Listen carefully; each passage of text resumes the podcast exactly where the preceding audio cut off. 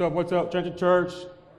Good morning. Good morning. Good to see everybody. Happy Sunday to you. If not, if not, if I've not met you yet, how about that? Uh, my name is Jeff. I'm one of the pastors here. We're glad that you are with us this morning. Glad that you're joining us by live stream. And if you are, um, thanks for worshiping with us. You could be doing anything right now, and you probably are. But you know, one of those things is is tuning in to worship with us. So we're glad for that. We are in the third week of Advent. And, uh, and so we're going to, as we have uh, done in the last two weeks, we're going to look at two passages of Scripture. So I'm going to, let me invite you to turn in your Bibles to Isaiah chapter 7, verse 14. And then we're going to turn in the New Testament to Luke chapter 1, verse 46 through 55. So Isaiah 7, 14, very familiar verse of Scripture. And then Luke chapter 1, verses 36 through 46 through 55. And as is our tradition, we'll read these out loud together. The words will be on the screen. Isaiah 7:14. Here's what the prophet says: Therefore, the Lord himself will give you a sign. Behold, the virgin shall conceive and bear a son, and shall call his name Emmanuel. Turn all the way over to the Gospel of Luke, starting in verse 46. Here's what the uh, apostle writes. And Mary said, my soul magnifies the Lord, and my spirit rejoices in God my Savior, for he has looked on the humble estate of his servant. For behold, from now on all generations will call me blessed. For he who is mighty has done great things for me, and holy is his name, and his mercy is for those who fear him from generation to generation. He has shown strength with his arm. He has scattered the proud in the thoughts of their hearts. He has brought down the mighty from their thrones and exalted those of humble estate. He's filled the hungry with good things, and the rich he has sent away empty. He has helped his servant Israel in remembrance of his mercy, as he spoke to our fathers, to Abraham, and to his offspring forever. The word of the Lord. Let's pray. Father, we pause to say thank you when we come to you, it's a good reminder that we're, we're, we're coming in need. We need uh, you like a, like a baby needs its mother, like the morning needs the sun, like uh, the, the, the desert needs the springs of water. And so, uh, Lord, that's our confession today that we need you.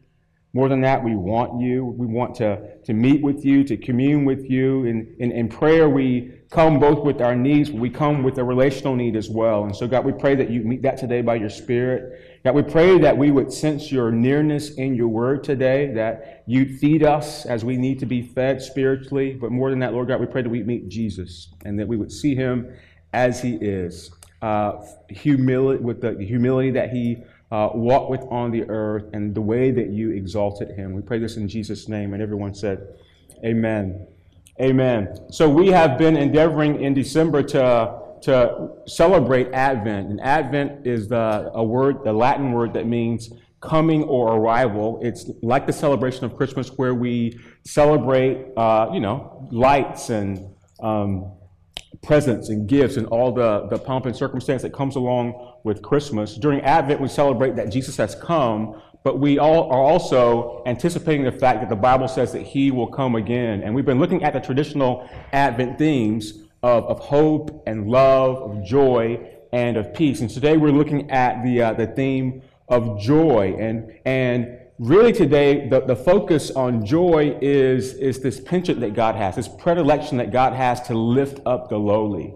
And I, I, think my hope for us today is that as we not only see that in Scripture, that God lifts up the holy, but that we see God's propensity to do that in our own lives. And I think uh, more than anything, when we do that, one of the keys to lifting up the lowly is when we do that ourselves, we will experience a measure of joy. So that's my hope that we would see today. Uh, we read two texts of, of Scripture. Uh, one, a very familiar passage where uh, the prophet, 700 years before Jesus is born, is, uh, is prophesying that, a, that a, a, child will be born through a virgin birth. And then when we come to the Luke text, we see who that virgin is. And as we read on in Luke, we find out how that birth sort of comes about. The particular text that we're going to look at today is called the Magnificat. If you look down in your Bible, you'll see that uh, you know, the, the redactors of the Bible have come and they've actually given it that, that title. That word Magnificat is a Latin word. Uh, it's where we get the word magnificent. The, uh, the Magnificat are the words that Mary says as she's speaking words of, of rejoicing to her relative Elizabeth. And perhaps you've read the backstory. If not, later on today, go back into to the beginnings of Luke chapter 1 and 2, and you'll get the whole Christmas story. But it begins, it begins with the angel Gabriel coming to Mary and telling her that she's been chosen, chosen of the Lord to conceive a son. And uh, when she bears him, she'll call his name Jesus. We see that in chapter 1, verse 32. Mary's not married, she's a virgin. Um, it's obvious at this point, given who she is, that this news, even from an angel, would not have been welcome news. It would not have given her any measure of joy. Mary is barely 12 or 13 years old. And um, that's not anything for us in our, I mean, in our culture, that would be like, ah, wow, how could that happen? In their culture, it was normal. Um, the life expectancy of a, of a woman in the, in the first century was, was barely 38 years old. And so um, Mary would have, uh, you know, she would have gotten married early so that she could have kids early in the, in the, in the thinking that she's not going to live much longer than that. That would have been the thing that she was supposed to do. So Mary is barely 12 or 13 years old. She's newly engaged to a man named Joseph. She's going to be pregnant, and in this instance, she's going to be pregnant by a per, by somehow uh, not the guy that she's going to marry. Okay, so that would have called up, caused a uh, an issue. Like she would have been terrified at this news. Mary's a Jew, so she would have known the scriptures. The scriptures back in Deuteronomy uh, would have alerted her that um, anyone that sleeps with someone or that's not their spouse is is going to meet a, a fateful penalty or penalty of death. If you are engaged to someone and found to have been intimate with someone else, that also incurred a penalty of death. And this, so I think this word from Gabriel really is a death sentence for Mary. That is, if she had not been visited by an angel, right? One of the, one of the two named angels in the Bible. And so Gabriel brings her this news. And, and Gabriel tells her not to be afraid, that, that God had favored her. But even as we think about God choosing her and favoring her, I think in this moment, when she first learns all that news, there's no measure of joy in Mary's heart about what's about to happen. She's confused. She's wondering what's going on.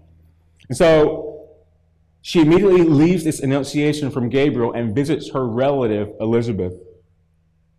She travels the hill country to, to, to uh, Judah on the outskirts of Jerusalem. This would have been an eight day journey for a 12 year old girl who just found out that she's going to be pregnant. She arrives at the home of, of the priest Zachariah and, and his wife Elizabeth. They are an elderly couple they have a, a, a neat backstory also. You can read that in uh, the beginnings of, of, Luke's gospel and also Matthew's gospel. And what happens is uh, this elderly couple had been trying to get pregnant and were unable to. And so Zechariah is doing his duty as a priest uh, in the temple, and an angel comes to him and tell him, tells him that they're going to uh, have a miraculous conception. And so in this moment, Elizabeth uh, gets pregnant, and she's about six months pregnant with none other than John the Baptist, the forerunner of Jesus. And so Mary comes through the door, and as soon as she gets into the house and gives a simple greeting, Elizabeth, who's six months pregnant, this baby inside of her, albeit John the Baptist, leaps for joy. The text says that Mary, uh, that Elizabeth is filled with the Holy Spirit, and she knows in her heart that Mary is pregnant, and the child she's carrying is none other than the Messiah. So Elizabeth cries out, and if you are Catholic, you, you've, you, you'll recognize some of these words. They're, they're sort of taking verse 42 in, in Luke chapter 1 and adding a, a kind of a blessing on Mary from Elizabeth. Hail Mary, full of grace, the Lord is with you. Here are the words from verse 42. Blessed are you among women, and blessed is the fruit of your womb, Jesus. And so, in response to Elizabeth's blessing of her, this revelation that she gets that you're carrying someone that's special, this leads Mary uh, for the first time to feel any expression of joy. And her expression of joy happens to be the words that we receive from her that we're calling the Magnificat. Now, we don't know if Mary wrote this. We assume that she did. Maybe they, these were uh, uh, words that she learned and memorized when she was young, but the Bible attributes, attributes them to her, so we're going to assume that they are, are hers. What she's giving us is not just uh, a Magnificat, she's giving us a, a. These are words that are, are really uh, fit the description of a beautiful song that can be sung. And the song declares how Mary's heart is rejoicing with God because of the things that God has done to her personally and to people like her. And so that's a long introduction, but what we want to look at today is particularly this Psalm of Mary and what it teaches us about God and more than that, God's will for our lives that might lend to joy. But before I get to that, did you notice I brought a prop up here with me today? What, what is this? Charlie Brown Christmas tree, right? So, Charlie Brown Christmas. Uh, you have to be a hermit living on a rock to have not ever seen Charlie Brown Christmas. Charlie Brown Christmas is a very special animation. Uh, it goes all the way back to December 1995, before most of you were born. I was born that year, just a couple months, uh, a month prior to that. So in December 1965, 65, what am I saying? Yeah, yeah. December 65. Anybody here born December 65 besides me? A couple of you. Like, you're funny. Yeah, December 65. December 65, there were only three TV stations in our, in our country. And so if you wanted to watch TV, not many, not very many people had TVs, but if you wanted to watch TV, you only had three stations compared to our 500 cable, or you know, however many cable stations we have today. And so when Charlie Brown Christmas debuted December 9th, 1965, uh, half of America would have watched it. Okay, that's how seen it would have been. Um, there's only one other show in the history of Christmas animations that's, that's really outshone, outdebuted Charlie Brown Christmas. Guess what it is? Rudolph the Red-Nosed Reindeer, which debuted 1964, one year prior to that. But in, in regards to Charlie Brown Christmas, it has shown every, every year since, uh, 55 years and running, and uh, the statistic is about 6 million people still watch it every year. If you've got Apple TV Plus, I mean, you can just Google uh, Charlie Brown Christmas and it's going to show up just on YouTube somewhere. Is the whole 32 minutes of, of the episode. Now, some of you are wondering why I'm talking about Charlie Brown Christmas in the midst of talking about uh, Mary and the Annunciation of, of her pregnancy. And it's, and it's simply this I think there's a semblance between Charlie Brown and the story that this tree brings about and the story of Mary getting pregnant with baby Jesus. And it's that God favors the lowly. You know the story of Charlie Brown, right? Charlie Brown, Christmas tree. Charlie Brown and his classmates at school are putting on a Christmas pageant. And Charlie Brown is the director, although Lucy is kind of in charge. And so Lucy sends Charlie Brown to the Christmas tree lot with his buddy Linus and his blanket. Uh, and the task is I want you to get a great tree.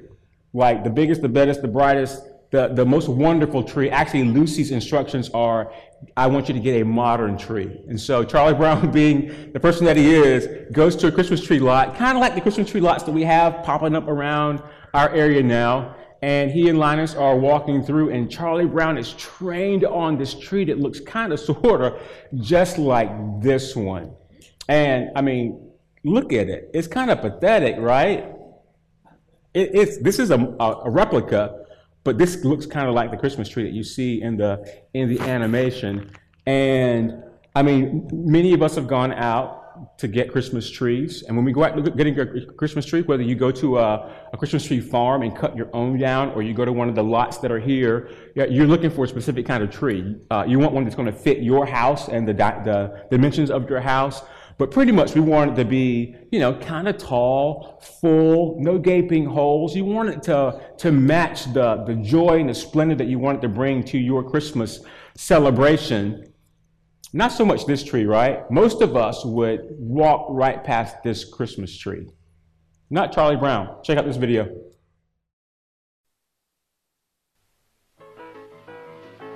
I don't know, Linus. I just don't know. Well, I guess we'd better concentrate on finding a nice Christmas tree. I suggest we try those searchlights, Charlie Brown.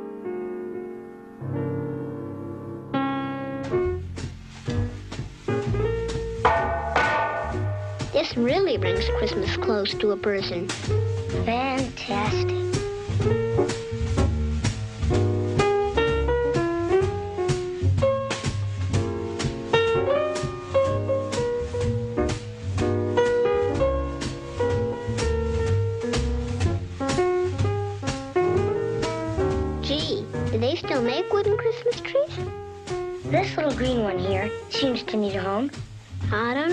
Charlie Brown.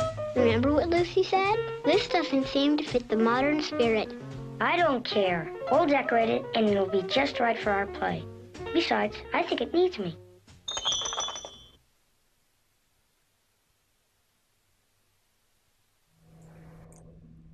Mary's like this tree. If this tree could be a metaphor for things that people see and reject it when they see it, Mary is kind of like this tree that it's, it's unexpected, it's insignificant, nobody would want it.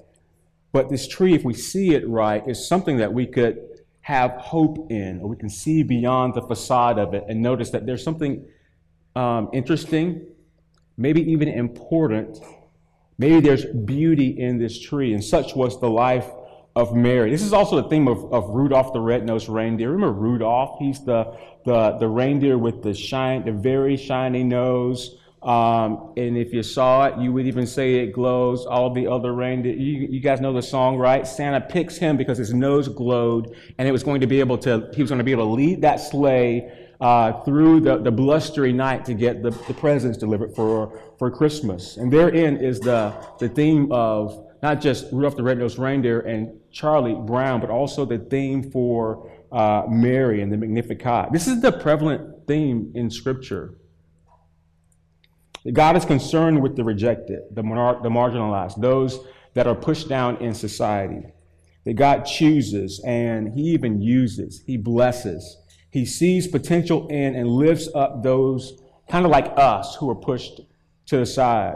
And that's what's happening in Charlie Brown. That's what's happening in Rudolph. More specifically, that's what's happening in the Magnificat. Look what, look what um, the gospel writer Luke says in regards to Mary's words. My soul magnifies the Lord, and my spirit rejoices in God my Savior.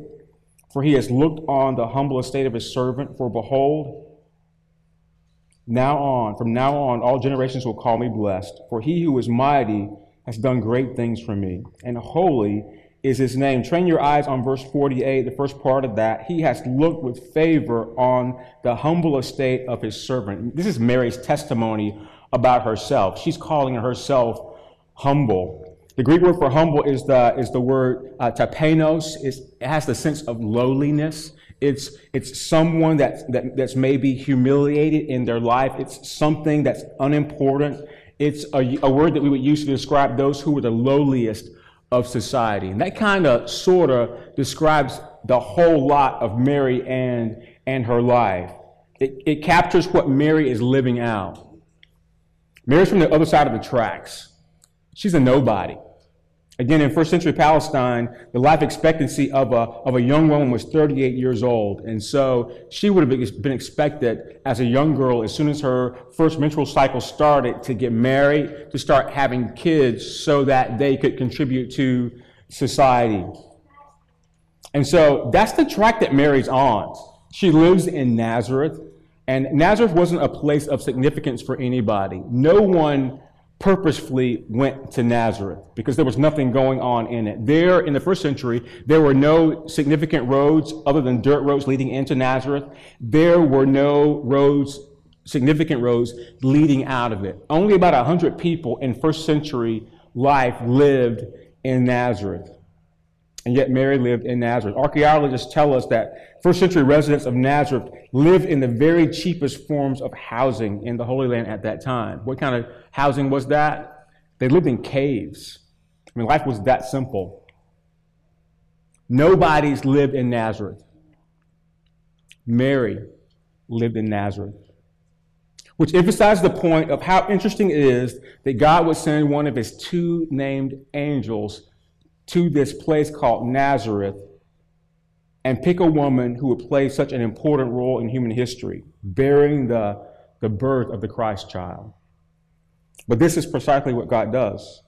You may recall after Jesus' baptism, he's gathering his disciples to him. He gathers Andrew and his brother, uh, uh, Peter and his brother Andrew, and he goes to Nathaniel. They go to Nathaniel. And when they found Nathaniel, they immediately say to him in excitement, We found the Messiah. And Nathaniel retorts back, Well, who is he? And they say, He's Jesus of Nazareth. And then you get these infamous words in John 146 from Nathaniel. He says, Can anything good come out of Nazareth? I mean, that's the, the sense of what Nazareth is to the people that are living there. So can you see it? Can you see how insignificant this moment is and the people that are playing around it? Mary is just like the Christmas tree that Charlie Brown picked out. But it wasn't just Mary. It's also her soon-to-be husband, Joseph, as well. Joseph was a carpenter.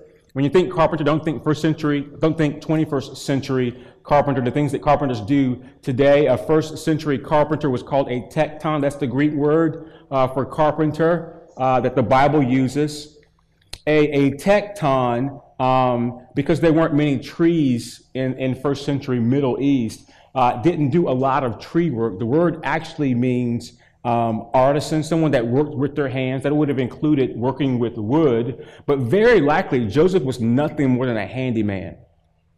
When, when in that day, if you were really good, you were called an artekton. That means a, a, a super uh, artisan. That, that's not the, uh, the description the Bible gives for Joseph. He was just a tekton. And so, again, can you see the, the insignificance that the Bible is painting on this couple? Can you get the picture? There's nothing special about these people. In fact, if we could say anything, it's, it's, the fact that they are less than special. And yet, God brings the two of them together. Mary consumes. Nine months later, it's time for Mary to give birth. And you read the rest of the story in Luke 2. Luke 2 tells us there's a powerful emperor, Caesar Augustus in Rome, and he requires everyone to return to their home of record to get registered. Today it will be like our census, if, if our census made us go to our home of birth to be registered with the country. Joseph is from Bethlehem, and so they travel a nine days journey all the way from where they are to Bethlehem. Remember, Mary by this time is nine months pregnant. So they get to Bethlehem, and the story goes that Bethlehem is so small that there is no room for them at the inn. It would be like us going to uh, some uh, perhaps uh, small town, and the Holiday Inn Express is booked, the Marriott is booked, the Motel 6, the Motel 8, like there's no room for us to even lay our heads. And so what do Mary and Joseph do? They, they go to the only place they can go. They go to the stable. In the first century, stables weren't wooden barns like we associate with putting horses or, or animals in. A stable was more like a cave carved out of the ground, and animals only were put there at night to, to keep them secure. And so Mary and Joseph go to be a part of this horrible, terrible, albeit beautiful first Christmas night. Mary has the baby. She wraps him in swaddling clothes and lays him in a manger, and then some guests start to appear. The first guest, the animals, mooing, meowing, whatever the animals that were doing, they were, they were doing that there. As Mary is having this baby, a star shines in the sky on a field not too far away. An angel shows up and it attracts some shepherds. And those shepherds are beckoned to go and to greet this, this child it's interesting that of all the things the Bible tells us about shepherds, it gives us this line. It says, There were shepherds keeping watch over their flock by night. And so that's a significant line because it means that these people were, they were working the night shift, right? And y'all work night shift. They were, they were working the night shift. First century Palestine, shepherds were the lowest rung of labor on the socioeconomic ladder. These night shift shepherds very likely didn't own the sheep they were watching, they were hired hands. And who is it that God invites to come and see this amazing thing as it's happening? He invites shepherds. Here's what we read in Luke 2, verse 9 through 12. And an angel of the Lord appeared to them, and the glory of the Lord shone around them. And they were filled with great fear. And the angel said to them, Fear not, for behold, I bring you great news, good news of great joy that will be, that will be for all the people. For unto you is born this day in the city of David a Savior who is Christ the Lord, and he will be a sign for you. You'll find a baby wrapped in swaddling clothes and lying in a manger. And so these night shift shepherds watching over sheep that probably aren't even their own head over to Bethlehem and they see Jesus laying there in that manger. And they're the first ones alongside the animals and, and, their, and Jesus' parents that get to celebrate the birth of the Christ. Here's what the Bible wants us to see it wants to see that how God favors, it wants us to see God's predilection for the lowly, for those who are marginalized, for those who are pushed down in society, for those who are made to feel small, for those who are told that they are insignificant. The Bible wants us to see that God, throughout Scripture, lifts those kinds of people up. When God chooses someone to be the father of many nations, he chooses Abraham, and a, a really uh, obscure, insignificant man who's married to a woman named Sarah, even though they're elderly and can't have children. God wants it to know that when He does allow Sarah to conceive, that it's a miracle, and it couldn't have happened without Him. When God chooses the people to draw near, He chooses slaves in Egypt. When God selects someone to deliver the slaves out of Egypt, He chooses a stuttering, reluctant goat herder in the Sinai named Moses. When God is looking for the great king who will lead this same people, he sends the prophet Samuel to find Jesse and his family. And Jesse looks over the sons of Jesse, assuming that God would select the biggest, the strongest, the smartest, the comeliest. And God says to Samuel, No, man sees the outward appearance, God sees the heart. I want you to look for something else. And he looks over them again. he comes to, to David, the smallest, the youngest, the most ruddy, because David is the one after God's heart.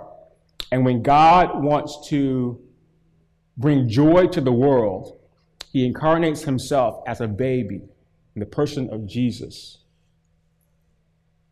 And he's born to the most humbling of parents in the most humbling of situations, and he grows up to give us, give us joy. Question for you, uh, sports fans. When you're watching TV, and you're you don't have any, any team to root for. Say today, y'all, you're going to watch a little bit of football, or it could be tennis. Any tennis, fan, tennis fans in here? Say your, your, your favorite player is Roger, and Roger's not playing. I mean, what do you do? Archie's, Archie's barking. He's a, he's a sports fan.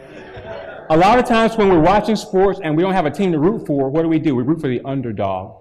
Have you ever given any thought, why in the world do we root for the underdog when we don't have a, a, a team to root for?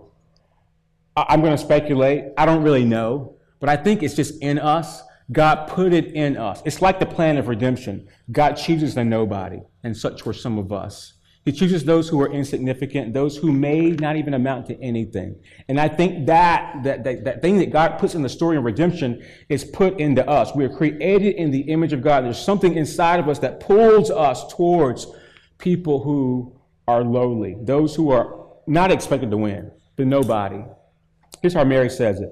She says, For he has looked on the humble estate of his servant. That's her. Verse 53 He has filled the hungry with good things.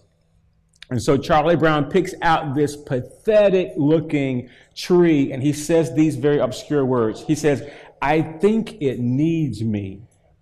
And prophetically, I, I think Charlie Brown gets it right, doesn't he? There's, there's something about insignificance that, that attracts the heart of God.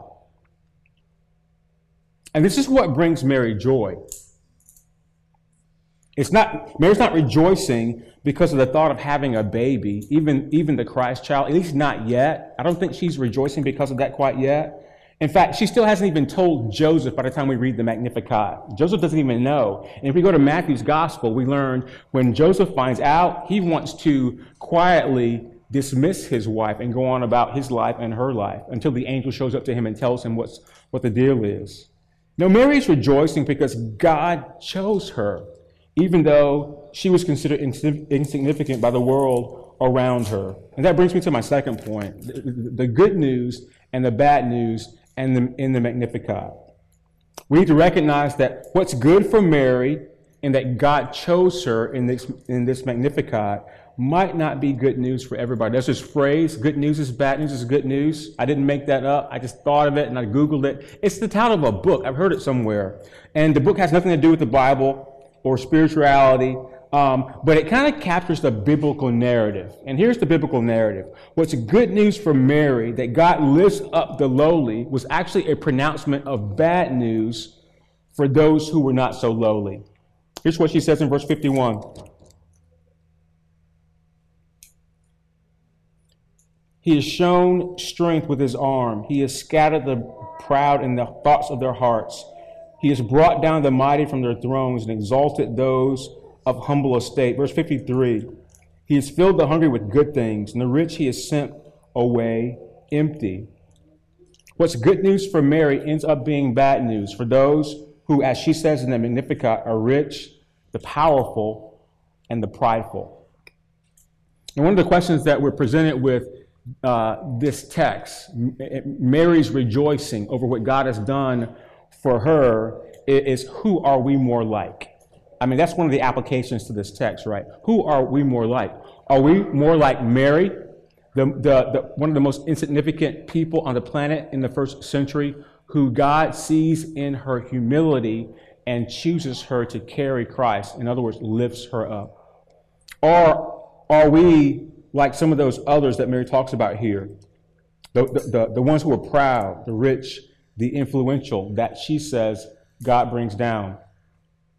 I think this text should make some of us a little nervous. We should tremble a little bit.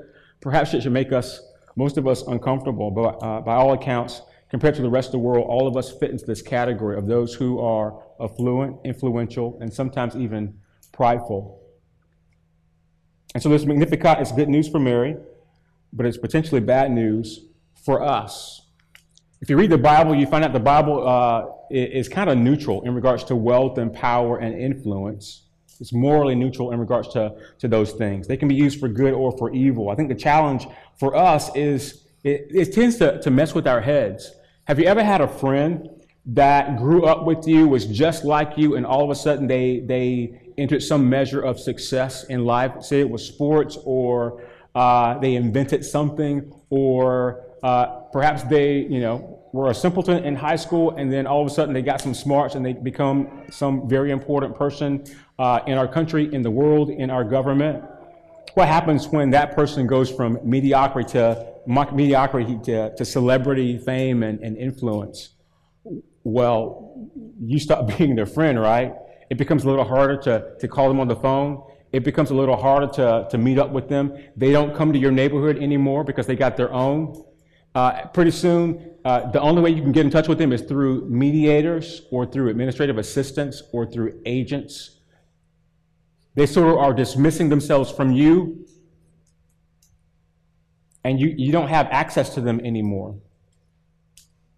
And the truth is, that could happen really to, to any of us. Success can mess with any of our heads, even if, even if it's a moderate uh, level of success. It can mess with our heads, it can mess with our hearts and make us a different kind of person. That can happen to, to any of us. I think that's why the Apostle Paul, when he talks about money, he doesn't say money is evil, but he does say money is the root of all kinds of evil.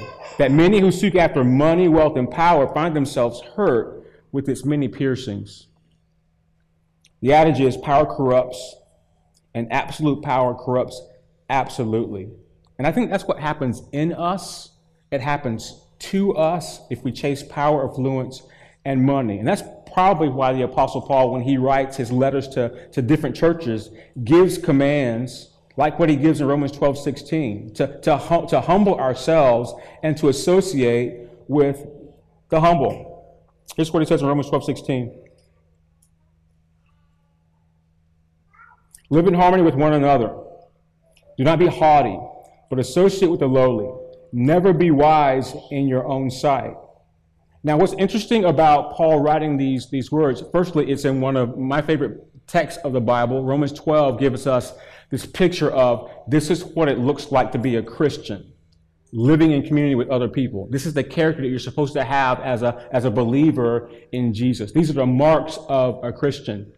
But what's interesting about this is he's writing to Christians in the first century who themselves were former slaves or who were or, like from the lower class. They were part of the marginalized. But still, he has to tell them don't be haughty, don't be prideful, and associate with the lowly, which proves to us anyone can be uh, anyone can lose the sense of themselves when they, when they are pulled from a lowly estate into one that's uh, perhaps more, more high. The, the epistle writer James says, God opposes the proud but gives grace to the humble. James is stealing that from Proverbs 334. And the idea of opposes is a Greek word that's used in sporting, and it's as if you are like you got your dukes up and you're going against somebody as if as if you're in a fight. But but here's the catch. It says God opposes the proud, right? And so actually you're in a match with God. You've got your dukes up. God's got his up. His are bigger. And, and there's there's no way you're going to win that fight, right? God opposes the proud. Thank God he gives grace to the humble. A few verses down, James teaches us this. Verse 10 Humble yourselves before the Lord, and he will exalt you. Here's what this is saying it's saying anybody, even those that have a, uh, a lofty idea of who they are, the powerful, the influential, the wealthy, anyone can choose to humble themselves. It's an act of choice. But here's the thing if we wait for God to humble you, it's going to be painful or embarrassing? Probably both. But if you humble yourself before the Lord, He's going to lift you up.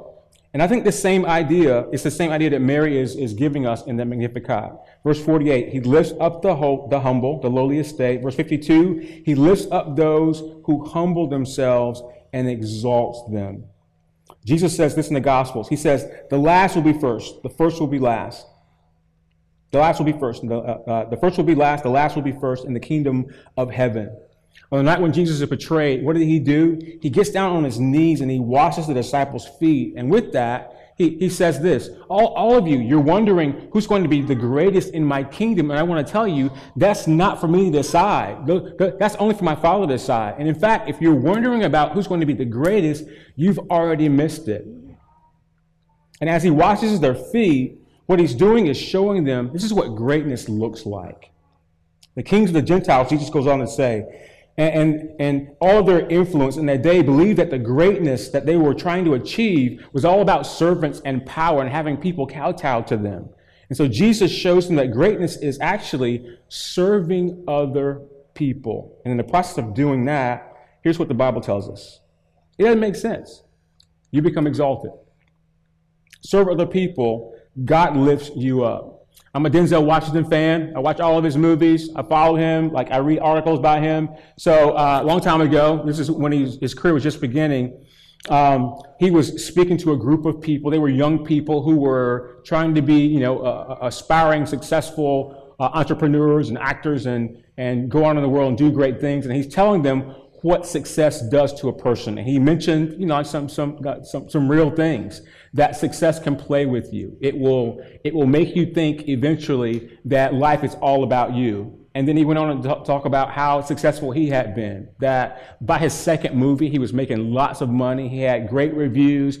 Everybody was talking about him. And then he tells the story of how he went home uh, you know, at the height of his young career, and he's immersing himself back into his family, and he goes and he starts bragging to his mama. You know what happens when you start bragging to your mama, right? And so he says, Mom, like life is going awesome. Like I'm the talk of the town. My, my first two movies are a huge success. I'm making a lot of money. I got great reviews. Can you believe that all this great stuff is happening to me? And so his mom, with not even a bat of her eyes, says, hmm, all this stuff, all this great stuff is happening to you, huh? Did it all by yourself, huh? Well, tell you what, there's a mop, there's a bucket. Why don't you grab your successful hands and go ahead and mop this floor? And that's one of those things you can do all by yourself. True story. And then she says, get the windows while you're at it. I mean, it's nothing like family to, to bring us down to the, the base level of who we really are. C.S. Lewis rightly says this. I think I misquoted this a couple weeks ago, but here's the right quote. Humility is not thinking less of yourself, it's thinking of yourself less. And so when we're being humble, it's not about you claiming that you're worthless, that you're a nobody with no skills. It's not denying that you're good at what you do, that what, what God has blessed you to be able to do, how He's gifted you. Humility is deciding that you're going to think more about other people than about yourself. And when we begin to do that, when we, when we begin to do that, the Bible tells us the interesting thing that happens is is we find a measure of joy, not in um, propping up ourselves, but in propping up other people. And So that's the last thing I want to talk about here for a few minutes. How do we find joy? Like how do we how do we conjure that up? We often think, especially at Christmas time, that, that joy is about stuff. Like I want to get a present. It's Christmas tree, and I, I want all the presents to be under it to be about me. Big ones, small ones, obtruse ones. Like I just want presents. I want stuff. But the fact of the matter is, if even if we get enough stuff, even if you get the very things that you need and that you want, will that really bring you lasting joy? And, and I, we only have to ask the parents in the room because, uh, you know, your, your kids are, are probably old enough to, to be eager about Christmas and the joy that Christmas brings. They understand gifts and all that stuff, but probably all of our, all, all parents have experienced this. You get your kid a toy, it's a pretty neat gadget like you spent some time thinking about it. You give it to him. Your kid opens it up. He has joy for about two minutes, and he goes on to play with something else. And a lot of times, especially if they're a toddler, the thing they're playing with now is the box that the toy came in. And if and if, like, if they're really good, they'll go back to playing with the pots underneath the sink. Right? And that's I mean, joy is fleeting. The reality is there is no amount of stuff that can that's going to make us joyful for a long period of time. Joy comes from somewhere else. And that's really what we celebrate during Advent, right? That the source of our joy is not our circumstance or our situation. Joy is found in a person, the person that comes and brings joy to the world, the, the person of Jesus. But here's the other thing that I want you to think about when it comes to, to finding joy. And this is something I think that we don't think about very often is that joy not only comes for those who, are, who, who live great lives, for people who are living a, a, a, wonderful life and getting to eat the, the fruits of that. Joy comes for those who are nobodies, right? That's what God is, this is the message God is giving us. Joy comes for nobodies. Joy comes for those who are struggling. And yet in the midst of all those life struggles, we find that joy comes when we're thinking less about ourselves and more about other people. Joy comes when we find ourselves in a position to lift up the lowly. Because when we lift up the lowly, what happens? God causes a miracle to happen. He lifts you up. When we humble ourselves before God, God causes a miracle to happen. What happens? We ourselves get lifted up. When we trust in God, God causes a miracle to happen. We find ourselves lifted up. To the acts of blessing, of building up other people, of encouraging other people, that we find our own hearts filled with joy. And I think that's what Christmas is all about joy to the world, joy in our hearts. And so when Mary says, God lifts up the lowly and the hungry go away full, the question for us to, to ponder this Christmas is, how in the world does that happen? I think every once in a while, God sends an angel, a named angel from the Bible, and he, that angel descends on that person and he causes a miracle to happen like the miracle that happened with Mary. But most of the time, God, use, God does the, uh, the extraordinary through ordinary means. He uses people like us, like you and me. When God lifts up the lowly and sends the hungry away full, it's because people like you and me understand the call of our lives to lift up the lowly. That's our task. He calls people like you and me to associate with those who are lowly. That's our task. He causes people like you and me to make sure that people don't go away without being full. And I got to be honest, I have been impressed um, with the way that our church has done that. We've done that well. Like we partner with several um, local nonprofits and ministries, and we do that well. Particularly this year, know, we, we have a a, an ongoing, consistent relationship with several nonprofits here, from uh, homeless shelters to, to, places that take care of abused women, uh, to Florida Nations DC that works with our immigrant population here, which is ever growing in the suburbs of DC. And, uh, and so, in this ongoing uh, communication and support that we have to them, we're always giving them money and our prayer support. But here's the neat thing that's happened this year some of you, many of you, without our church's initiation, have gone and volunteered in these places. And you have given of your time and your resources to these places. And I would say, in, in doing that, you have contributed to their joy. But you know what I say? Here's what I think The truth is, we can do a lot more. And so, you know, we're not one of those churches that I'm not going to take up an offering today and, and give that offering to, to all, these, all these organizations because we already give enough to them. But if I could encourage you as you are thinking about how you express joy in your own family, think about this. In your Christmas spending, ask yourself, what can I do to make a difference in, in the spaces around me? And see how God responds to you in that. Let's be those kind of people. Let's give ourselves to lifting up the lowly. And here's what I think we'll find we'll find that our hearts will be lifted up. Let's give ourselves to be more humble before God. And here's what I think can happen I think that God can lift us up. In the midst of all that, no matter what's happening, our lives can begin to find a little bit of joy. So there's one last impactful scene in Charlie Brown Christmas, and it's the one where Linus is answering Charlie Brown's question in regards to what is the meaning of Christmas. And Linus says it best. Check this out. I guess I really don't know what Christmas is all about. Isn't there anyone who knows what Christmas is all about? Sure, Charlie Brown. I can tell you what Christmas is all about.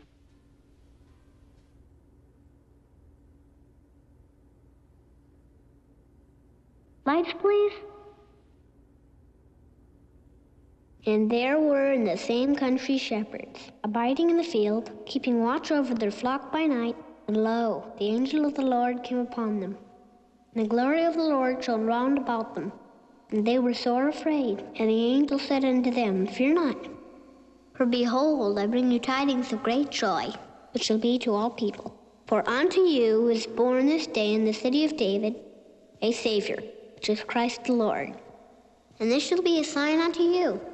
Ye shall find the babe wrapped in swaddling clothes, lying in a manger. And suddenly there was with the angel a multitude of the heavenly host praising God, and saying, Glory to God in the highest, and on earth peace, goodwill toward men.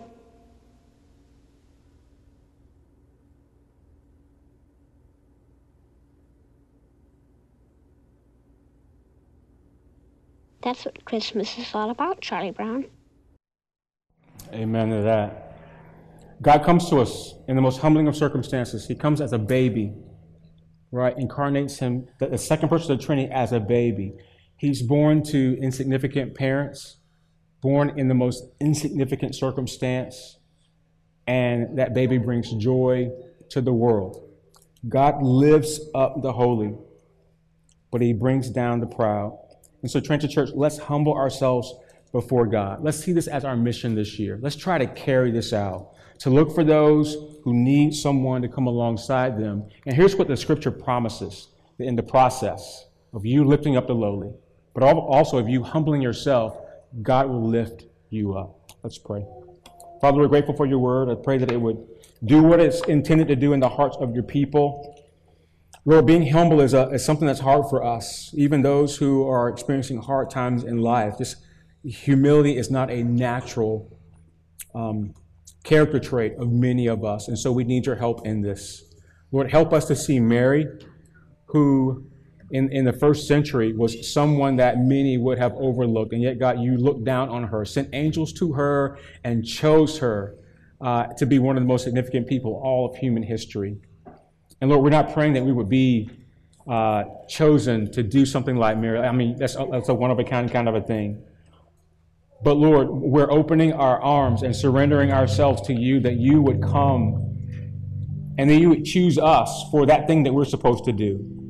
That way, that in our humility, we're supposed to come alongside uh, either those that are familiar to us or those who we don't even know yet. And Lord God, that we could do something, even something small, to show your love to those who need to be lifted up. God, in all the ways that we are prideful of ourselves and of our abilities, of those things that we've achieved, God, we pray that we would selectively choose to be humble. God, that you wouldn't have to humble us. And as we humble ourselves before you in the sight of God, Lord God, that you would choose to lift us up.